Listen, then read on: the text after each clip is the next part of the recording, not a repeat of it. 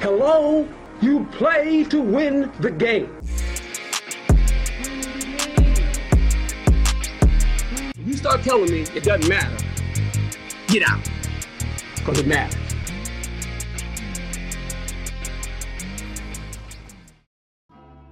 Play to win. That's the name of the game. It's your boy Wyliam, Play to Win podcast. Yes, sir. So glad that I picked up the mic again. I had to go back to the roots. And as much as I enjoy watching sports, all kind of sports, hockey, basketball, football, I enjoy talking sports as well. Welcome to Play to Win podcast. While the thrill of the game is the art of conversation. You can be a die-hard fan, someone who watches sports occasionally, or someone who watches sports by force due to a significant. You know what I love so much about this time of the year, the end of the year, the beginning of a new one. So I wanted to come check in with y'all a little bit, just telling you what was going on lately. So this is division week right now. Jaws got off the wild card weekend. It ain't no coincidence it is called wild card weekend. Because a lot of wild shit goes down. From surprises, upsets, things that were perceived as contenders falling off. That's what I love about the playoffs, man. This is where we separate the goon from the goblin, the wolf from the sheep. Because it's a new season. Nobody cares about what happened in the regular season. It's a new season. So, welcome to this new episode WCW. It's not for Women Crush Wednesday, it stands for Wild Card Weekend. As you're about to join me with the roller coaster of emotions, we're just gonna break down the few matchups that we had. It's gonna go back to back pick sixes. Houston, you have no problem with this defense. First surprise of the weekend came after the first game. Not gonna lie, I picked the Browns to win, but I was not ready for what I saw. Thinking, well, OG Flacco, undefeated in the wild card, he'll be able to get shit done. Foolish I was. CJ is the reason why they are in this position. He's just special. Down 14 10, Houston turned up in the second quarter. All they needed was one play 76 yards later, they were in the end zone. And couldn't believe how I saw CJ dismantle that Brown defense. Play with their strengths. All they had to do was do a lot of play action, get out the pocket, buy time, and let the players go downfield. A rookie quarterback throw the D ball that well. Oh man.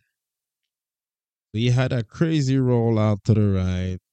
He all the time in the world throw a perfect D ball to Schultz. Next thing you know now, it's 24-14. 24 points against the Browns defense. That was crazy. Still a 10 point game, still manageable for a comeback. In the third quarter, the Browns managed to move the ball a little bit, but this is where the game was sealed. Flacco drops back, pockets collapse, doesn't know what to do. This man just throw the ball away, not knowing where it's going, and he threw it to the opposition. The guy picks it. Not only he picks it, but he took it down the house. Took it down the house. So now it's 31 14. And one thing you cannot do is follow a bad decision by another bad decision. Next drive, couple plays.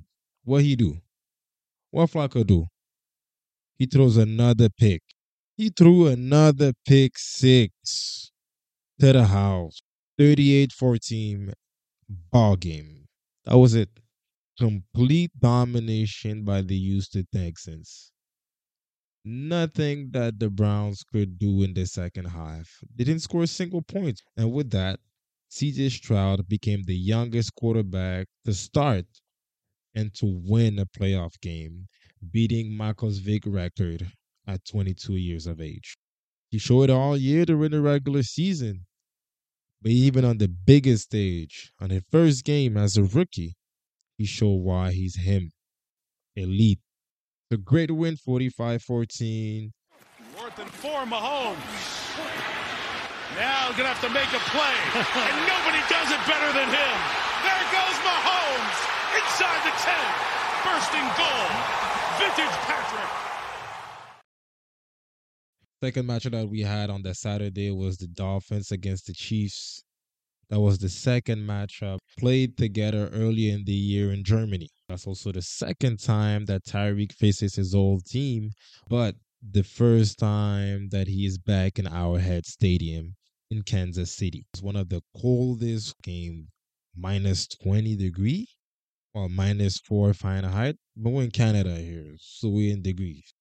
That game was just boring as hell. Miami couldn't move the ball, they couldn't run, they couldn't pass. It was over 10 yards. It was all bubble screens and low passes, no productivity on offense. They had one big play. That was that Tyreek touchdown. And even with that, Tua underthrew him. He had to come back, catch the ball, break a couple tackles, and finish his run in the end. Complete domination by the Chiefs leading by Andy Reid and Patrick Mahomes and Travis Kelce.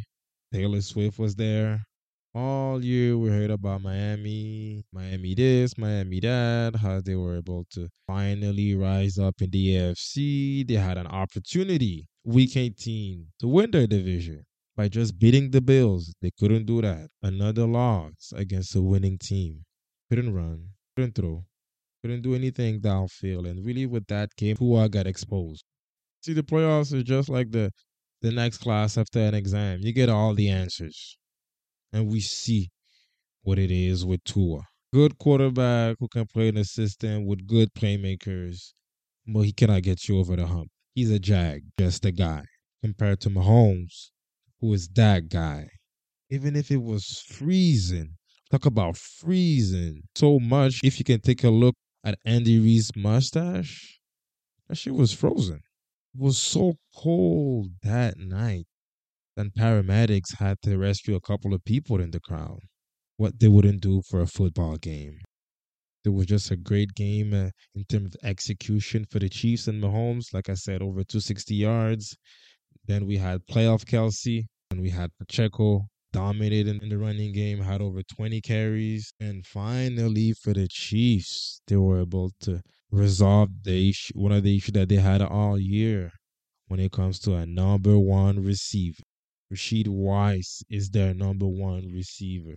And they just picked apart the third corner in the slot, had over 100 yards, 150 yards actually. And that's all they needed to do go with the win. My goodness! This Dallas crowd is in shock. And we had the game of the week it was the Green Bay Packers against the Dallas Cowboys. Once again, as the meet in the playoff, third time since 2015. And all the games were remembered. 2015, we had the Dez catch. That was a catch. In 2017, man, we had that Jared Cook sideline catch from an amazing throw from Aaron Rodgers down the side. Fast forward to 2024, Mike McCarthy is now the coach of the Cowboys. The Packers don't have Aaron Rodgers. They have Matt LaFleur and Jordan Love as quarterback. After sitting down three years behind Aaron Rodgers, Jordan Love finally gets his chance to lead the Packers. And for a first year, already deserves some props. Now that we're facing the big boys, the Cowboys, and even with them being the youngest team, they act like they've been there before. What's good about when you have no pressure and you have a young team? You don't know what you don't know. So you kind of have free mindset in approaching the game and not being tense. Compared to the Cowboys, it's SOB, Super Bowl or bust. Seen that story before. Cowboys have a great season, all the hype. Now, when it gets down to the playoff, it's different. Packers are the second surprise. I'm not gonna lie. On the first drive, the first drive, I was scared. Second play in the game, Jordan Love drops back, stays in the pocket. It's not phased by the pressure. Off the back foot, throws him down the field to Romeo Doubs. We've seen that before. Quarterback drives back, look left and right, looking for the open player, and just with a flick of the wrist, his back foot, finds an open guy. We've seen that before. We know where he learned that shit. Just with that play, the Packers were able to break the ice and get settled to the rest of the game. They had Aaron Jones in the backfield, fully healthy. He's from Texas. Watt been telling me, watch out for Aaron Jones. The last time he played the Cowboys, he had four touchdowns. So the Packers are driving down the field, and who scored the first touchdown? Aaron Jones. Now it's seven zip Packers. Okay. So what, six, seven minutes of play. No problem. Cowboys get the ball back. They get a first down. On third down, there's a drop by CD. And as I'm looking at the game, I'm seeing like something's off, man. Just CD by his body language.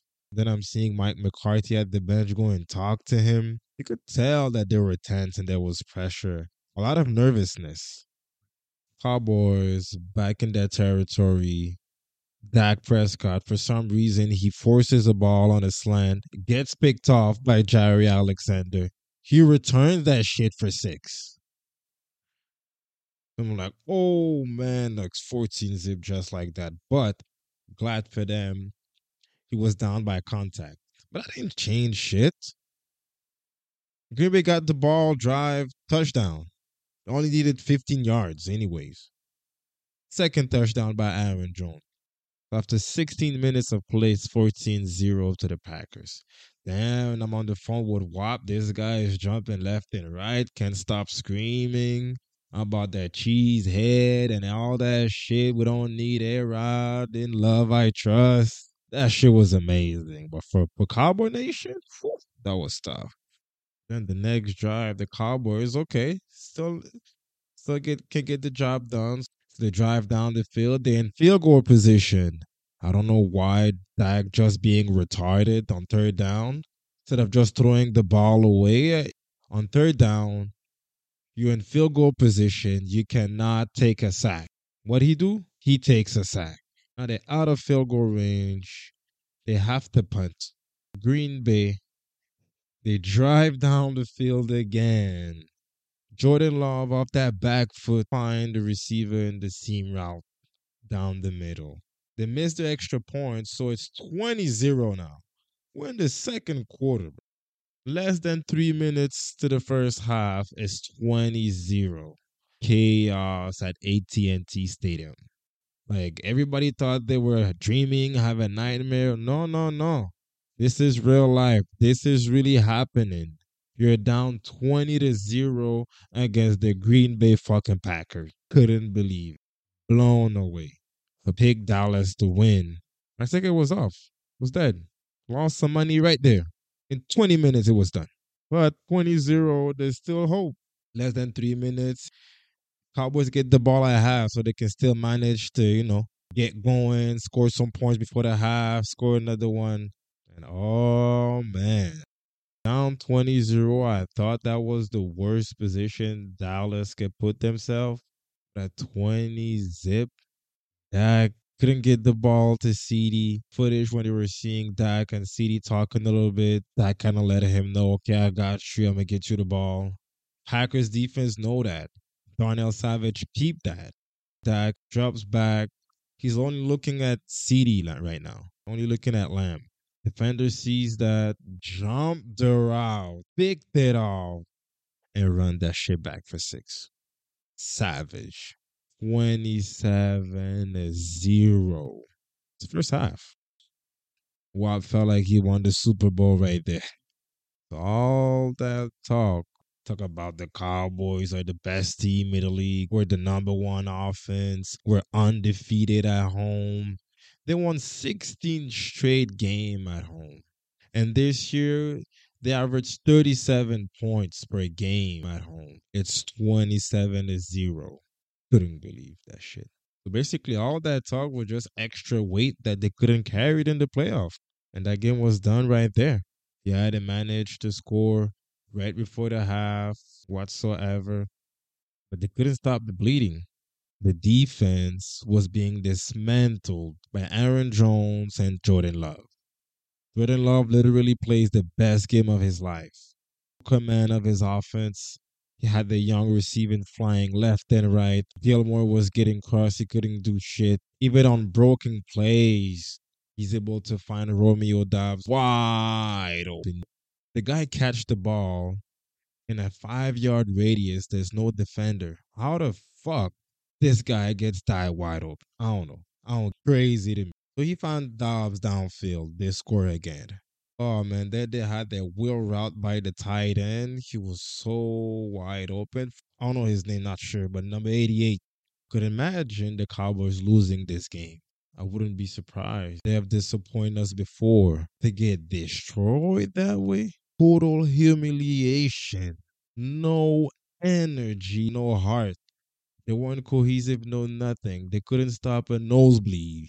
They let Jordan Love, Jordan Love push the ball down the field all four quarters. They even put the backup in. It was so bad. They were just not prepared. Even Mike McCarthy said it after the game. They were not prepared. They were not ready for what was coming for them. They literally went to a gunfight with knives. That's it. They thought they would just stick out their knives and they were able to win this matchup against Green Bay, who came out gun blazing from the jump, first drive. This is why I love the playoffs so much. You never know.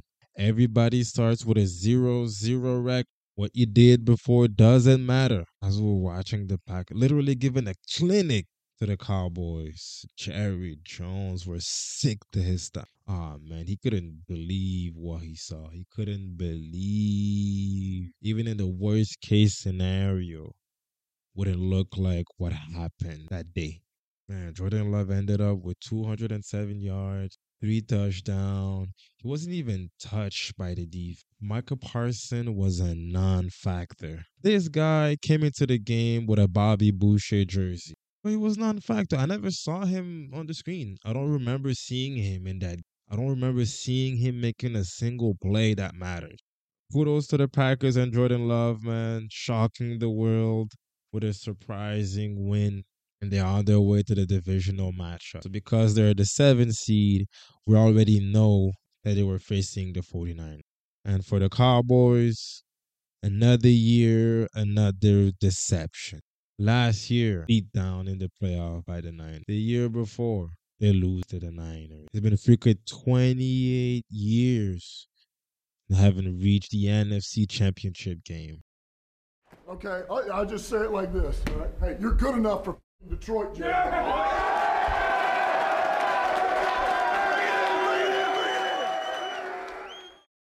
Later that night, we had the best game. The Los Angeles Rams and the Detroit Lions. It was also first matchup between Jared Goff and Matthew Stafford. Not forget, they were traded for each other back in 2020.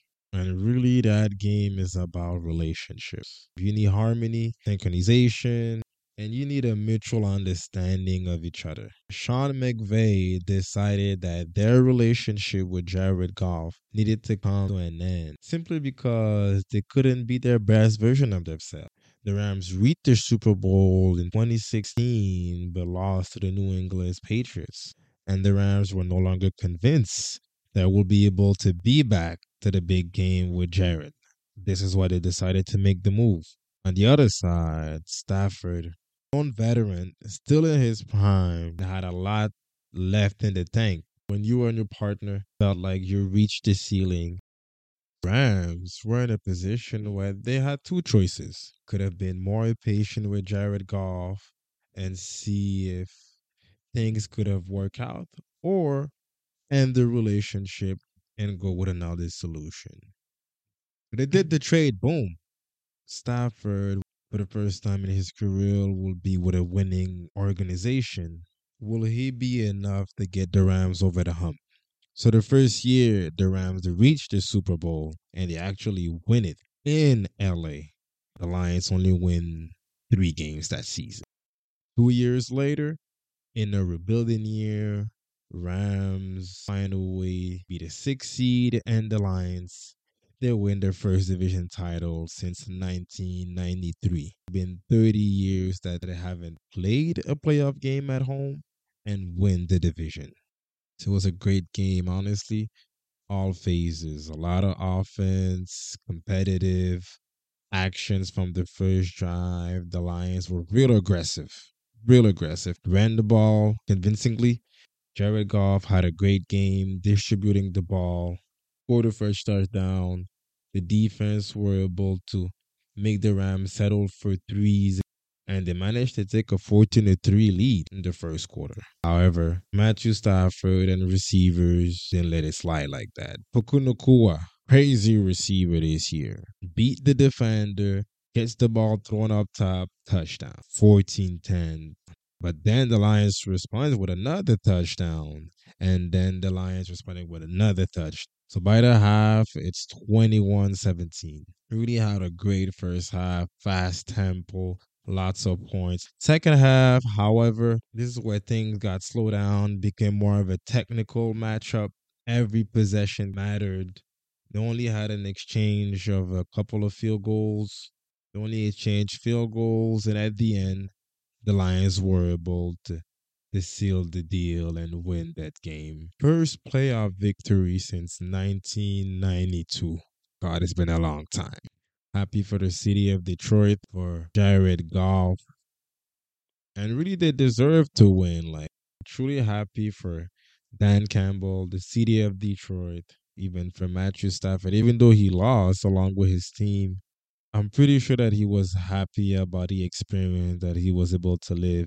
Lot of mixed emotions between the cheers, all the boos. And honestly, just like every relationship, there's nothing more beautiful than seeing happiness on board parties after separation. Stafford was able to solidify his career with a ring, and Goff still had the opportunity to write his own history in Detroit. Oh, and there he goes. No one's going to get him. Incredible. Breaks it for the touchdown. 52 yards. The Steelers versus Bills games was originally supposed to be played Saturday, but due to a major storm, know, Steeler Nation, man, we travel everywhere. Good weather, bad weather, they show up. That's why I love my Steelers. We're tough. No snow gonna stop us. I saw a video of what the game would look like if it was played Sunday. Ain't no way. Ain't no way it would have been possible. Too much snow, so much wind. So what they do, they decided to move the game from Sunday to Monday afternoon. And that's all right. It was a long weekend in the US. On Monday was Martin Luther King Day. So it's a time to remember the great MLK for all his actions, for all his good work, for his transcending message that lifted Black America. There was so much snow, man. The Bills even call out for shovelers. They tell you if you come, we'll give you a shovel and we'll pay you 20 bucks an hour if you help us get rid of that snow. Tough matchup for our Steelers facing Josh Allen. Red hot. Find a way to get the number two seed and host a playoff game. First drive of the Bills took care of business right away. Had to mention that TJ Watt couldn't play, so we were without legit the best defensive player in the league. Tough matchup for the Steelers and Mason Rudolph, but if I was being honest with myself, I knew we couldn't get it done, man. Bills were just too strong from the first drive. Score a TD to Dawson Knox. Following drive, quick throw to Pickens. The guy fumbles the ball. And now the Bills right back up in our territory. They just attack a weakness the middle of the field. It would have a great seam route by Kincaid, touchdown, 14-0, just after 10 minutes of plays. I don't know if we're built to come from behind like that. Then the following drive, Ryan Moot fumbles. But I don't know how they overturn it. Great for us. I managed to get in the red zone. Second and goal, we threw a pig in the end zone.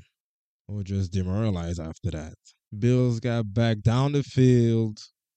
Third and eight. They had their own 48 yard lines, third and eight, man coverage. Josh Allen get out of the pocket and just sprint. A sprint toward our defender, do like a fake slide. I don't know, man. Our player froze. And you see just Josh Allen bursting down the hole. Guy is 6'5, 250 pounds, 52 yard run. He even do that big flex. And I was like, damn, I hate that, but fuck, I gotta respect. I gotta respect it. No one wanted to tackle him. It was him and the end zone. That's it. 21 0. What can we do after that? Eh? It's 21 0. Shout out to Mike Tomlin and his team for showing resilience, effort. So we go down the field before the half, score a touchdown. Not bad. Still doable for a comeback.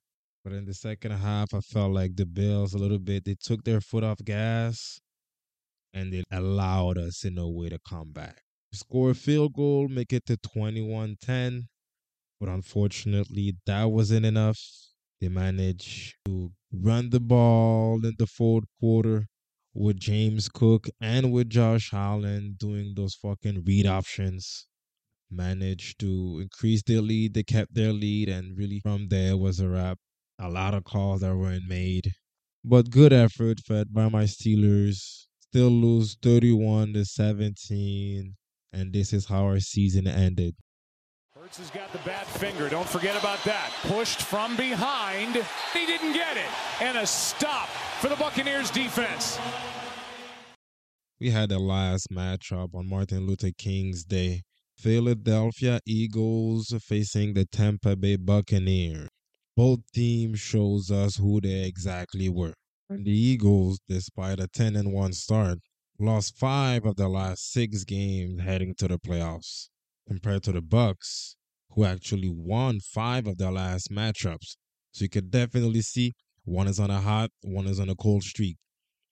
And both of their streaks stayed the same. The Buccaneers came out hot, scoring on their first four possessions. One quick free goal. The Eagles couldn't move the ball. Then they score a touchdown. Crazy ass convert on third down. On a little drag route for Moore.